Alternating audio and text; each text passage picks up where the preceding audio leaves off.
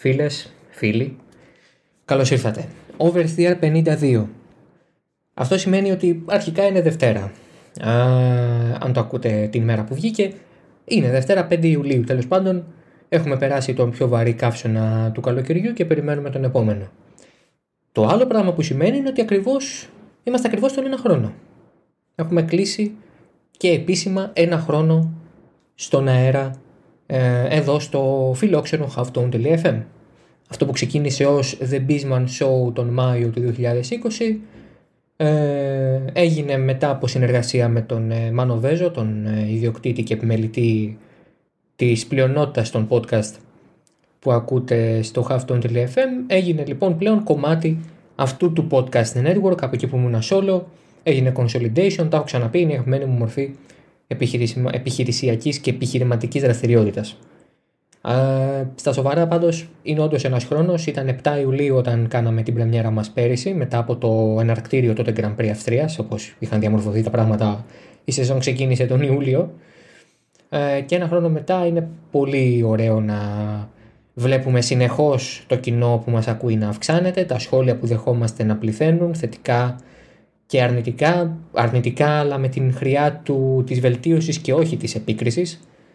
Και αυτό είναι μεγάλη μας ε, χαρά και τιμή το γεγονός ότι σε μια χώρα που το podcasting σε αθλητικό επίπεδο είναι αρκετά πίσω και μόνο ελάχιστες εκπομπές με πραγματικά ποιοτικό περιεχόμενο υπάρχουν. Ε, το ότι είμαστε και εμείς εδώ και κάνουμε την ε, δική μας παρουσία αισθητή με την πλευρά της Φόρμουλα 1 φυσικά και του Motorsport είναι κάτι που μας χαροποιεί και σε προσωπικό επίπεδο το ευχαριστώ τόσο στο, στον Μάνο Βέζο και σε όσους μας ακούνε είναι δεδομένο.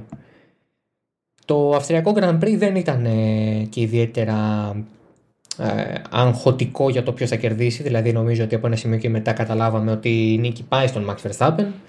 Πιο πίσω είδαμε ενδιαφέρουσα κατάσταση να εκτελήσεται όχι μόνο σε επίπεδο προσώπων αλλά και με τις ποινές και όλα αυτά που συνέβησαν τα οποία και θα αναφέρουμε σε πολύ λίγο.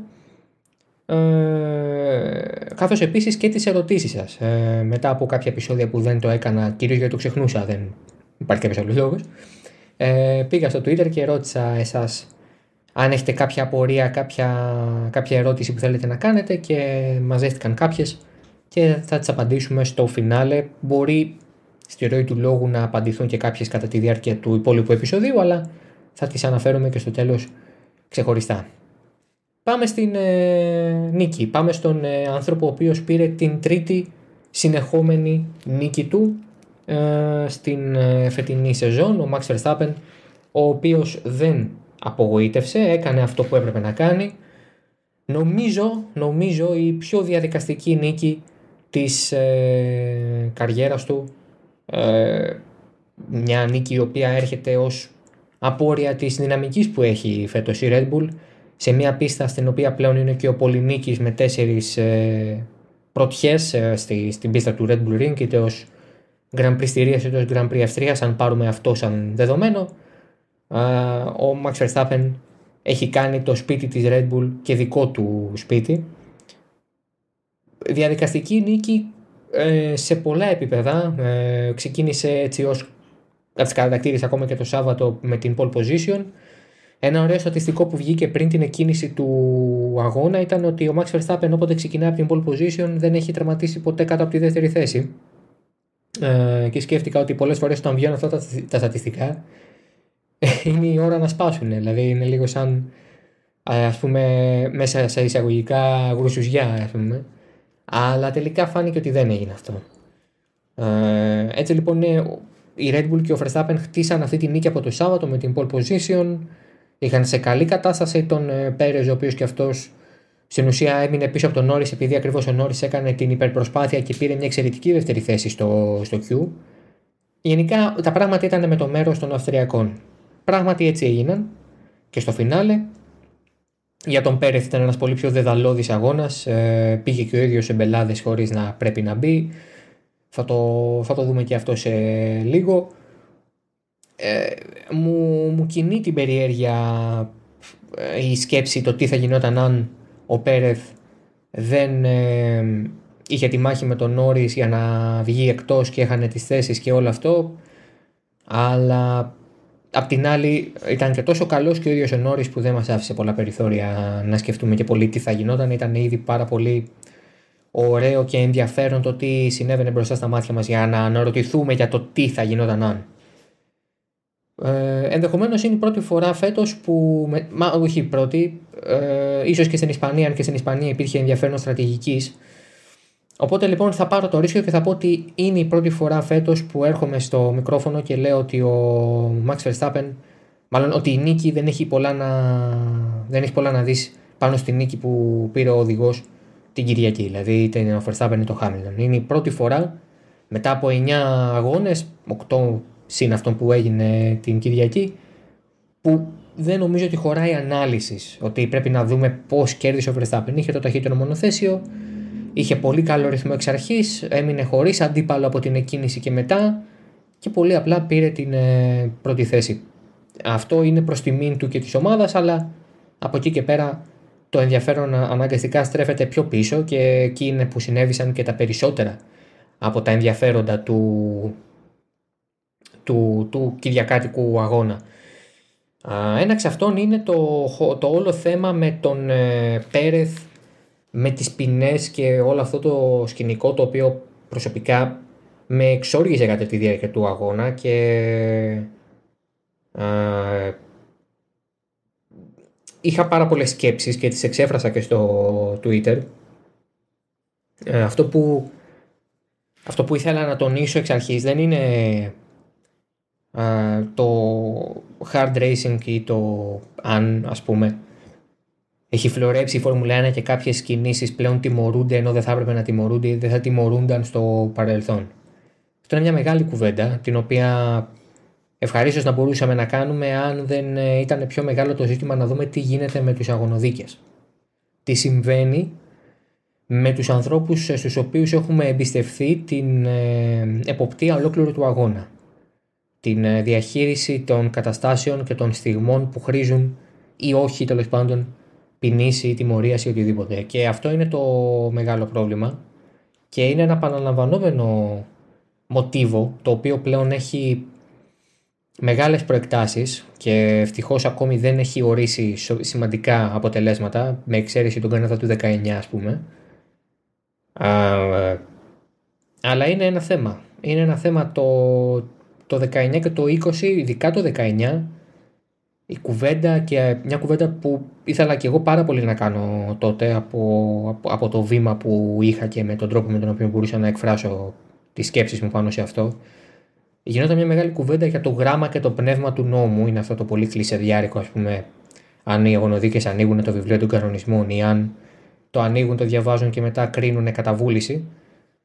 Και καμία από τις δύο επιλογές δεν είναι τελείως σωστή ή τελείως λανθασμένη. Ε, υπάρχουν περιπτώσεις που είτε η μία είτε η άλλη, ε, ε, αν θέλετε, κατεύθυνση λειτουργεί.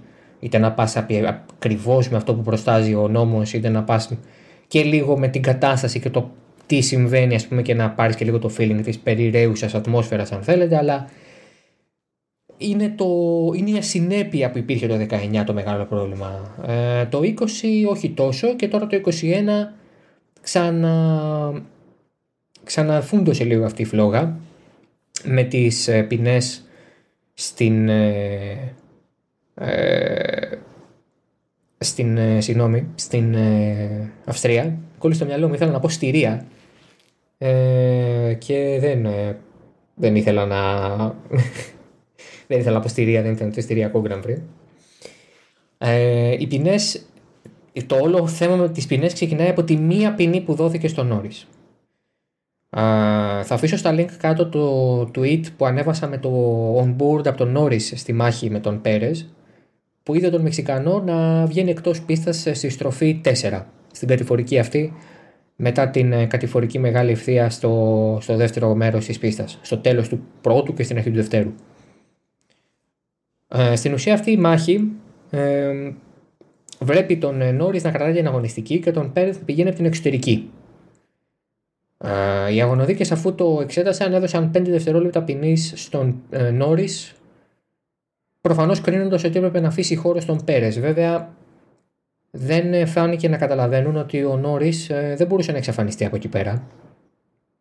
Και από τη στιγμή που ο Πέρες επέλεξε να επιμείνει στην γραμμή του από την εξωτερική πλευρά, ε, ήξερε και το ρίσκο. Έπρεπε να κάνει back off. Άλλωστε, άλλωστε την ε, αγωνιστική γραμμή που κράτησε ο Νόρις την κράτησε και πολύ καλά. Άμα προσέξει κανείς, φρενάρει έτσι, ούτως ώστε να φέρει το μονοθέσιο όσο πιο κοντά γίνεται στο Apex.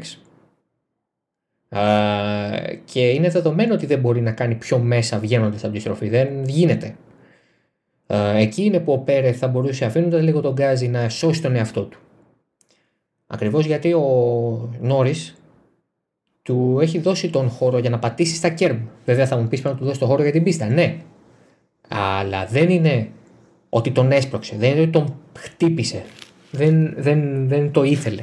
Αυτό που ήθελε είναι να τον αφήσει σταθερά στην εξωτερική, να μην του επιτρέψει να βάλει μπροστά το μονοθέσιο και να του κόψει το δρόμο. Εκεί ξεκίνησε η μεγάλη κουβέντα για το αν επιτρέπεται το hard racing πλέον ή αν ε, τιμωρούνται άνθρωποι για οδηγοί μάλλον για κινήσεις που κάποτε δεν θα τιμωρούνταν κτλ. κτλ. Ε, το πώς να το πω το ζήτημα ε, με τις ποινές με την ποινή μάλλον γιατί μετά οι επόμενες ποινές δηλαδή ποινή στον ε, Πέρεθ διπλή τα 5 και 5 προκύπτουν από το ότι έχουν δώσει την ποινή προηγουμένως ε, η ποινή λοιπόν που ξεκινάει τον Μπαράζ, στον, Πέρε, στον Νόρις μάλλον, είναι σκληρή, είναι αυστηρή. Είναι τελείως με το γράμμα του νόμου.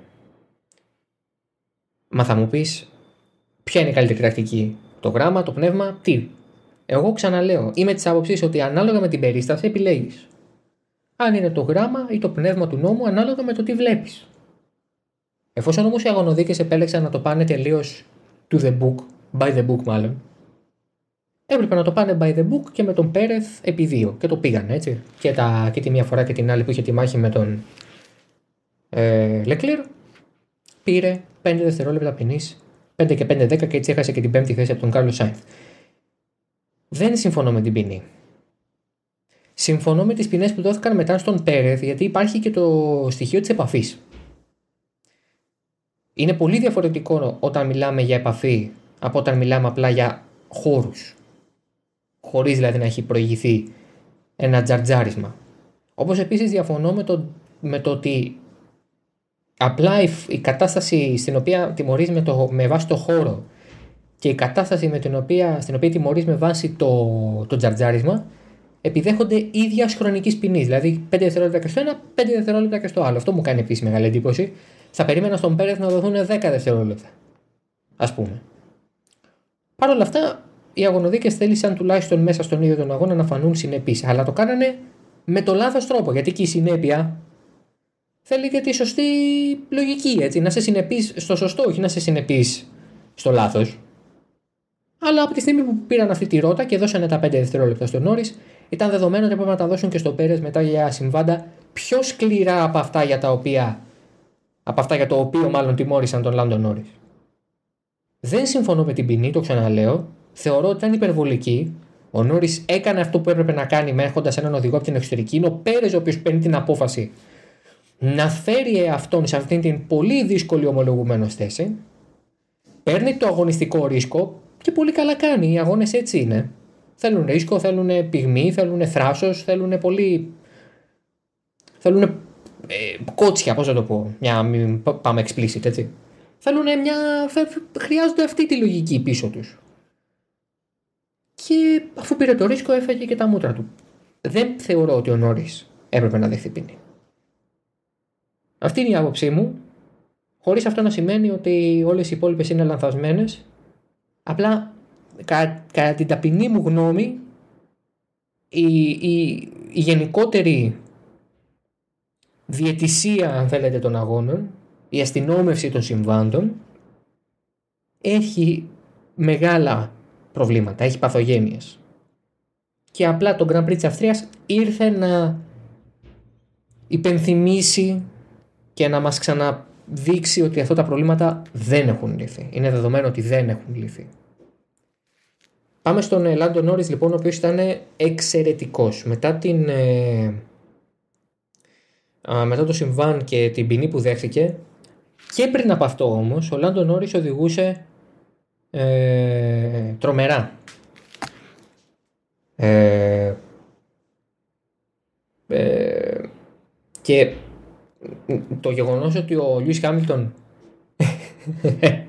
γυρνάει και του λέει, μάλλον λέει στα Team Radio και το ακούμε εμείς, ότι What a great driver, Lando Norris.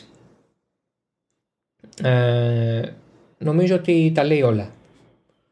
Είναι ένας οδηγός ο οποίος ε, μου έκανε εντύπωση το ότι πήρε θέση στη Φόρμουλα 1 από τη McLaren τόσο νωρίς.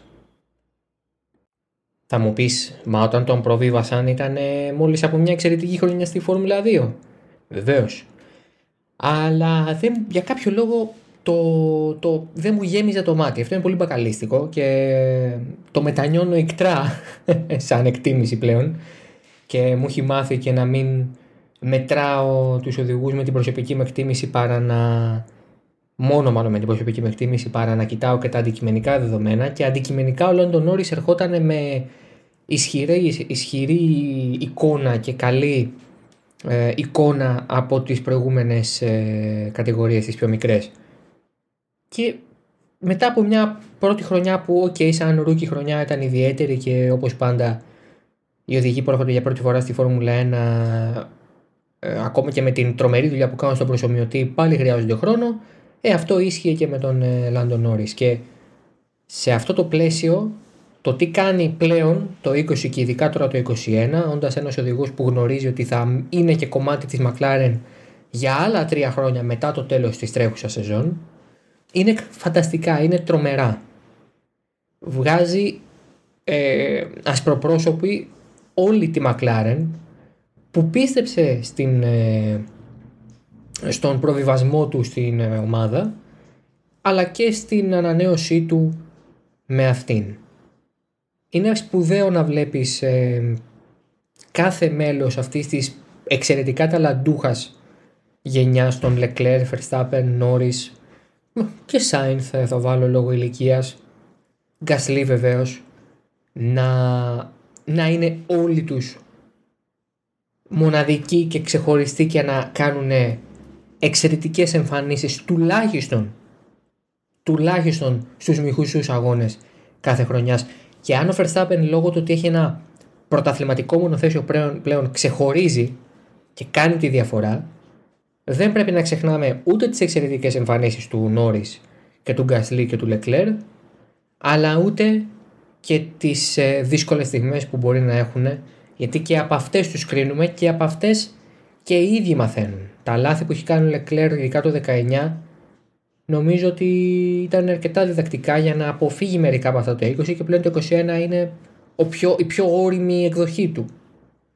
Ε, ο Verstappen και αυτός τι και αν πέρασε και άκουσε δικαιολογημένα σε πολλές των περιπτώσεων για να φτάσει αυτή τη στιγμή να είναι ο πρωτοπόρος της διαβμολογίας και με σοβαρές πιθανότητες για να γίνει και για πρώτη φορά πρωταθλητής στο τέλος της χρονιάς. Αυτή είναι η νέα γενιά. Και ο Λάντο Νόρις, παρά το γεγονός ότι και πιο αργά μπήκε από αρκετούς από αυτούς και δεν ήταν ποτέ το πολύ μεγάλο όνομα αυτής της συνομοταξίας εν τούτης έχει βρει απίστευτη χημεία με όλους τους ανθρώπους στη McLaren και κατ' επέκταση το ίδιο το μονοθέσιο είναι η ομάδα του και αυτό δεν το περίμενε κανείς πιστεύω ξεκινώντας η χρονιά να είναι με αυτήν την έκταση η ομάδα του η ομάδα του Λάντο Νόρις και όχι του Ντάνιελ Ρικιάρντο. Και το έχει κατακτήσει αυτό, το έχει κερδίσει. Είναι ε, δική του δικό του επίτευγμα. Και αυτό που ε, αν θέλετε με, με κάνει και σκέφτομαι ότι ο Λάντο Νόρις πρέπει να λογίζεται μελλοντικός πρωταθλητής είναι το πόσο ήρεμος φαίνεται να είναι πίσω από το τιμόνι σε δύσκολες στιγμές, σε στιγμές πιεστικές, αγχωτικές όπως θέλετε πείτε το. είναι κάτι το μοναδικό, κάτι το οποίο κάποιες φορές δεν μαθαίνεται κιόλας. Είναι ότι αν το έχεις έτσι ως ε, έμφυτο στοιχείο σου και όχι ως επίκτητο, είναι και ένα δείγμα μεγάλου οδηγού.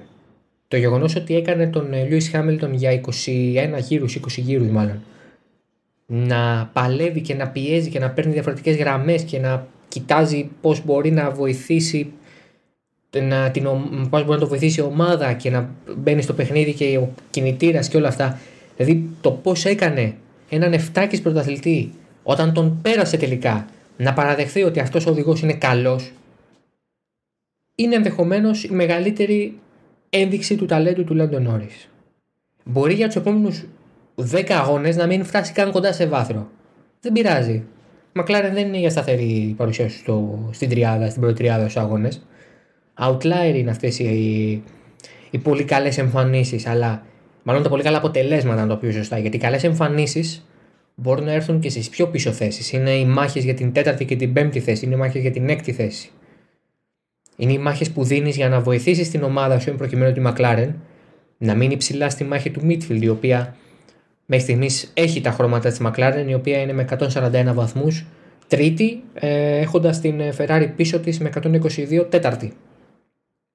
Είναι αυτό που κάνει τον Λάντο Νόρις ξεχωριστό και είναι αυτό που δημιουργεί και την αίσθηση ότι μπαίνει πλέον και αυτός στο χορό του μέλλοντος πρωταθλητή. Κατά την άποψή μου, η μεγαλύτερη του παρουσία σε αγώνα ήταν η περσινή όταν κατάφερε με τον τελευταίο γύρο του να περάσει ουσιαστικά να μείνει στη διαφορά 5 δευτερολέπτων από τον Χάμιλτον και να τον περάσει πάλι εδώ στην ίδια πίστα στο Red Bull Ring. Αλλά νομίζω ότι η φετινή του παρουσία στο Red Bull Ring είναι αυτή που, το, που, την, που την υπερσκελίζει αυτή, την ξεπερνά. Και έτσι πρέπει να είναι. Πρέπει οι εμφανίσεις που κάνεις και μένουν ας πούμε ως οι καλύτερές σου να είναι πάντα το εφαλτήριο για κάτι ακόμα περισσότερο. Όταν είσαι ένας οδηγός τον οποίο αποδεδειγμένα μία από τις κορυφαίες και πιο ιστορικές ομάδες του grid ακόμα και αν δεν είναι αυτή τη στιγμή σταθερά στη μάχη ε, για κάτι παραπάνω από την τέταρτη και την πέμπτη θέση, σε εμπιστεύεται. Όταν σε εμπιστεύεται η McLaren, μια McLaren η οποία αποπνέει τρομερή υγεία, έχει βρει για τα καλά πλέον τα πατήματά της και στοχεύει ακόμη υψηλότερα, ειδικά με, την, ε, με τους νέους κανονισμούς και με τον κινητήρα της Mercedes. Όταν λοιπόν αυτή η ομάδα βλέπει στο πρόσωπό σου έναν ε, οδηγό της, όπως έβλεπε κάποτε στο πρόσωπό του Χάμιλτον, έναν τέτοιο οδηγό, ή του Χάκινεν, ή του Σένα, α, τότε τα έχεις καταφέρει. Τα έχεις καταφέρει τουλάχιστον σε πρώτη φάση.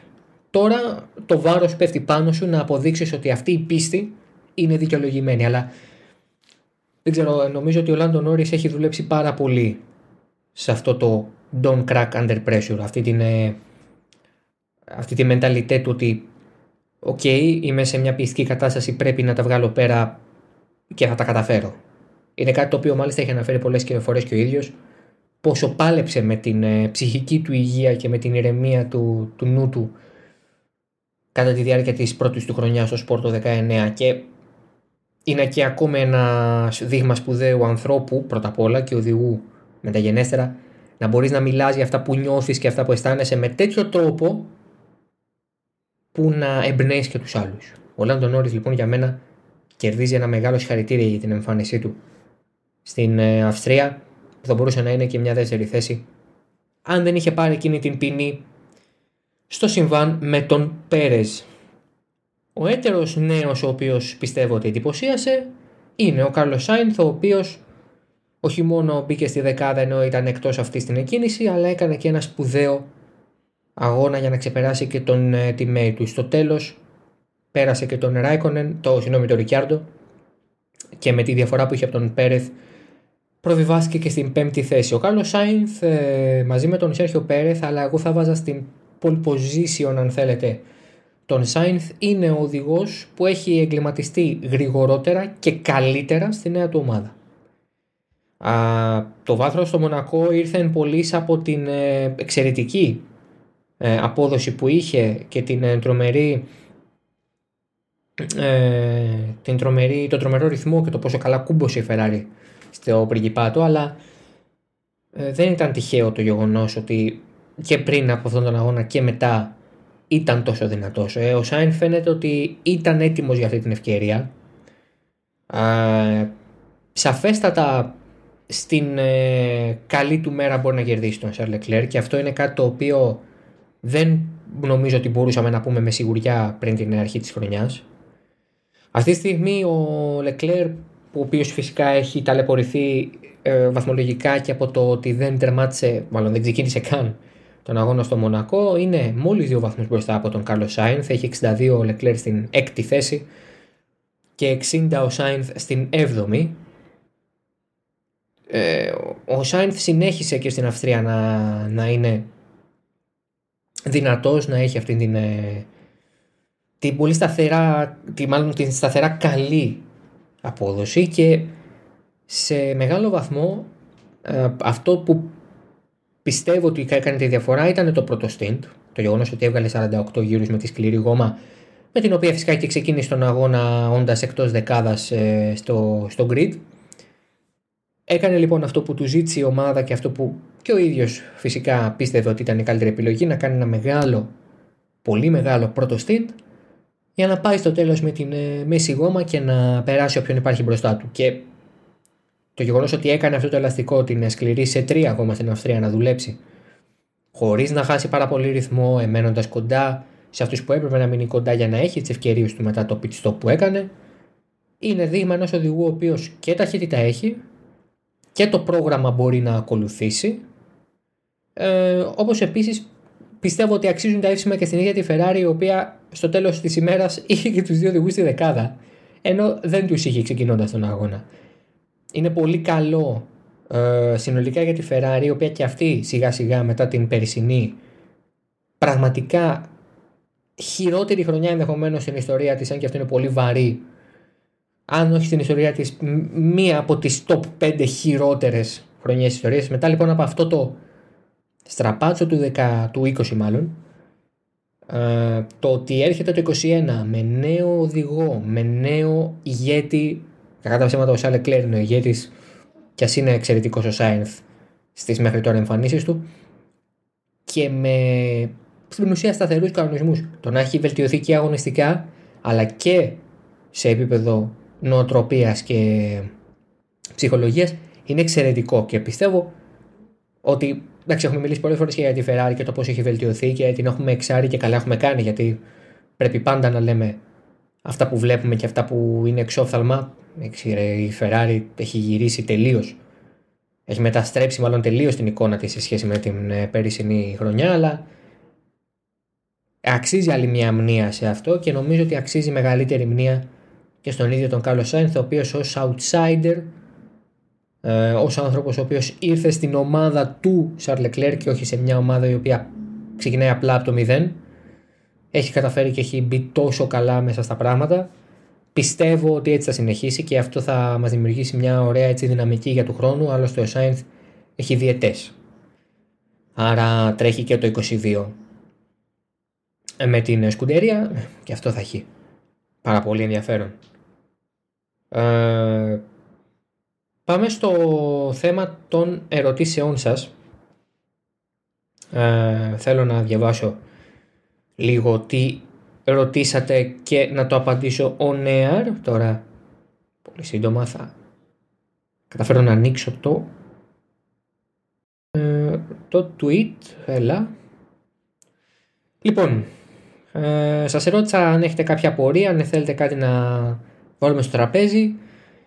Μία ερώτηση για να συνεχίσουμε έτσι στα της Ferrari είναι πώς γίνεται ε, η Ferrari σε αυτή την πίστα να είναι τόσο εκτός ρυθμού σε κατατακτήριες αλλά να βρίσκει το ρημερό ρυθμό στον αγώνα. Λοιπόν, ε, στις κατατακτήριες ε, το Σάββατο η Ferrari έκανε μια κίνηση η οποία τελικά της βγήκε βέβαια αλλά έτσι όπως το δικαιολόγησε κιόλας ήταν και λίγο παρακινδυνευμένο. Ήθελε να ξεκινήσει εκτός δεκάδας. Ήταν ο στόχος της να ξεκινήσει εκτός δεκάδας και συγγνώμη να διορθώσω, είπα πριν ότι ο Σάινθ ξεκινούσε εκτός δεκάδας ενώ ξεκινούσε ε, δέκατος. Οπότε ε, αυτό που είπα δεν ήταν ε, σωστό, το μου έχει φλασιά τώρα δηλαδή. Ε, και συγγνώμη, ξεκινούσε δέκατος, όχι εκτός δεκάδας. Συγγνώμη. Εγώ μπερδεύτηκα, συγγνώμη. Λοιπόν, προχωράμε. Ε, ναι, η Ferrari λοιπόν ήθελε να ξεκινήσει εκτός δεκάδας για να έχει ελεύθερη επιλογή ελαστικών για τους οδηγούς της. Οπότε δεν νομίζω ότι ήταν αντιπροσωπευτική η εικόνα της στις κατακτήριες ε, το Σάββατο. Ε, αλλά και απ' την άλλη δεν νομίζω ότι θα ήταν και πολύ ψηλά άμα μπαίνανε στη δεκάδα, δηλαδή θα ήταν ας πούμε στο 7-8 ή στο 6-7. Εντάξει, φυσιολογικά για μια ομάδα midfield όπως είναι φέτος η Ferrari. Οπότε έτσι εξηγείται. Η Ferrari ήταν επίτηδες με εισαγωγικά εκτός δεκάδας, το επεδίωξε, να το πω καλύτερα. Και στον αγώνα εκμεταλλεύτηκε ειδικά ο Σάινθ ε, την επιλογή να βάλει όποια ακόμα ήθελε, έβαλε τη σκληρή. Έκανε το μεγάλο πρώτο στint και πήρε τους πολλούς βαθμούς. Η McLaren τι βρήκε σε αυτό το Grand Prix και είναι τόσο καλή; Νομίζω η McLaren βολεύτηκε από το γεγονός ότι είναι ένα γρήγορο σιρκουί η Αυστρία. Φυσικά έχει μόλις 9 πραγματικές στροφές, μετράνε έως 10 γιατί υπάρχει και αυτή η στροφή, ας πούμε, στροφή που είναι η καμπή ε, μετά την πρώτη στροφή, έτσι θεωρείται και αυτό, ας πούμε, κανονικά turn 2. Η McLaren νομίζω βολεύτηκε πάρα πολύ. Ε, δεν της πάνε καθόλου τα κλειστά σιρκουί. Ε, αυτό νομίζω φάνηκε πάρα πολύ στο Μονακό και στο Μπακού. Οπότε στην Αυστρία και στην ε, Γαλλία πριν από τρεις εβδομάδες ε, κούμποσε τέλεια με το πακέτο που έχει, που χρειάζεται μεγάλες ευθείες, γρήγορες καμπές. Πλέον έχει και έναν αρκετά δυνατό κινητήρα για να το υποστηρίξει όλο αυτό σαν concept. Άρα νομίζω ότι δεν είναι ότι έγινε κάτι δραστικά διαφορετικό για τη McLaren, όσο το ότι δέσανε τα κομμάτια σωστά και τη βοήθησαν να πάρει, την, ε, να πάρει τα καλά αποτελέσματα στη, στην Αυστρία φυσικά με καλύτερο όλον το βάθρο στο, στο, στο, με τον Νόρις. Ε, στη μίστα του Spielberg η είσοδο στα πίτ είναι κάπως επικίνδυνη εφόσον βρίσκεται στην αγωνιστική γραμμή. Ναι, πράγματι, ε, αλλά ξέρετε, α, αυτό το πράγμα λύνεται με την έννοια ότι παίρνεις από πιο νωρίς κλειστή γραμμή. Δηλαδή, πας πιο νωρίς και παίρνεις αυτή την πλευρά της πίστας, πας δηλαδή στα δεξιά, και στην ουσία υποδεικνύεις με αυτόν τον τρόπο σε όποιον βρίσκεται πίσω σου ότι είσαι για τα πιτ. Δεν υπάρχει κι άλλος τρόπος να, να μπαίνανε στα πιτ. Εντάξει. Α, και στην αγωνιστική γραμμή είναι ένα κομμάτι την στη show το pit lane. Άμα όταν μέχρι να φτάσει εκεί πέρα, έχεις δει ότι κάποιος βρίσκεται μπροστά σου. Οπότε δεν είναι τόσο επικίνδυνο. Α, όσο το όσο το. Πώς το λένε, κόλλησα το μυαλό μου. Ναι, όσο το να μην πατήσει τη γραμμή του, του pit lane. Όπως έπαθα ο Τσουνόντα δύο φορές μάλιστα που ήταν από τα ενδιαφέροντα στη, στιγμιότυπα του Grand Prix το ότι ο Τσουνόντα κάνει το ίδιο λάθος δύο φορές. Υπάρχει ρεπορτάζ σχετικά με το σημείο που βρίσκεται η δημιουργία των μονοθέσεων της επόμενης χρονιάς. Ε, ο Σαρλ Λεκλέρ μας προσέφερε μια πρώτη καλή εικόνα διότι ανέφερε ότι έχει οδηγήσει το μονοθέσιο της Ferrari του 22 σε μια πρωτόλια μορφή του, ε, στον προσωμιωτή βέβαια. Το χαρακτήρισε ως κάτι το πολύ διαφορετικό, αν και νωρίς, έχει όντως μεγάλες διαφορές με τα τωρινά μονοθέσια.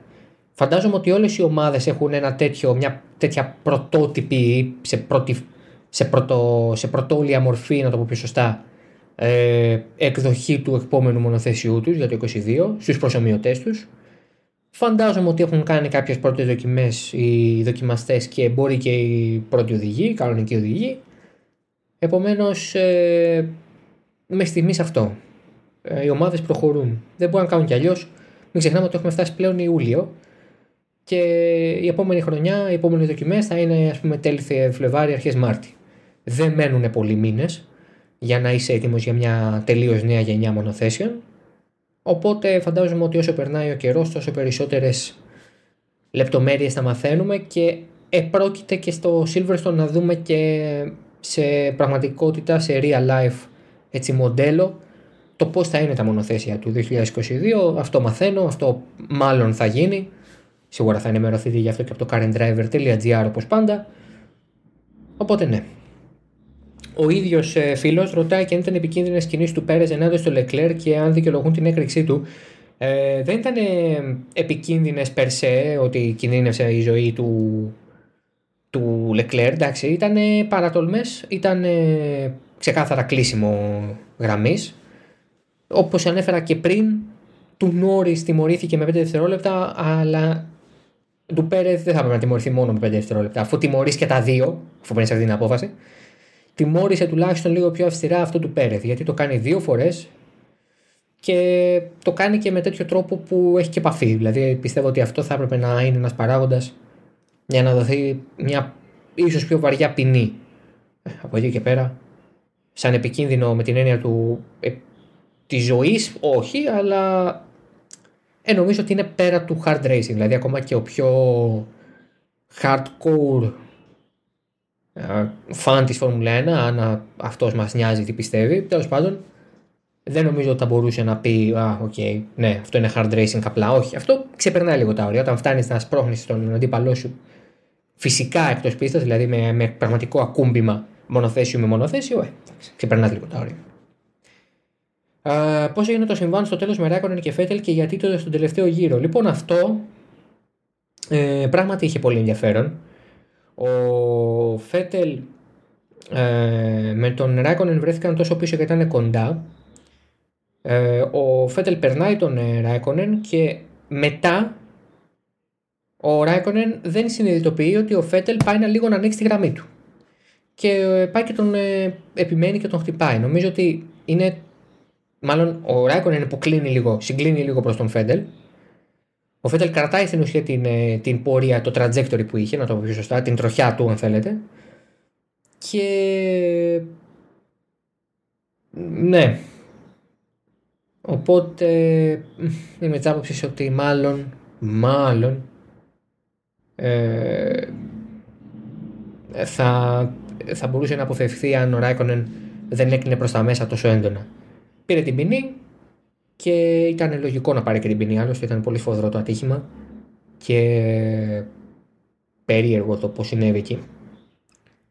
Αυτά για το Verstier 52 α, είναι νομίζω μια καλή ευκαιρία τώρα να ξεκουραστούμε μερικές ημέρες το προσεχή Σαββατοκύριακο δεν έχει ούτε Φόρμουλα 1, ούτε MotoGP που είναι σε διάλειμμα, ούτε WRC, είναι κενό από αυτά τα τρία μεγάλα σπορ. Η επιστροφή μας ε, στις πίστες ε, και στα Grand Prix έρχεται στο Silverstone, όπου θα ντεμπουντάρει και το Sprint Qualifying, για το οποίο θα μιλήσουμε λογικά ε, και μέσα από κείμενο στο currentdriver.gr και φυσικά ενδεχομένως να το συζητήσουμε και στο επόμενο Verstier. Μέχρι την επόμενη φορά ε, θα, σας προ, θα σας παροτρύνω να ακούσετε και τα υπόλοιπα shows του halftone.fm σε Spotify, Google Podcast και Apple Podcast και όπου επιλέγετε εσείς να ακούτε τις εκπομπές. Τα ξαναλέμε σε μία εβδομάδα με καλεσμένο μάλιστα για να μιλήσουμε για τα όσα έχουμε δει μέχρι τώρα στους πρώτους 9 αγώνες της χρονιάς. Μέχρι τότε, καλή εβδομάδα, καλή ξεκούραση, μείνετε ασφαλείς μείνετε υγιείς, να χαίρεστε το Motorsport, να χαίρεστε τη Φόρμουλα 1. Γεια σας.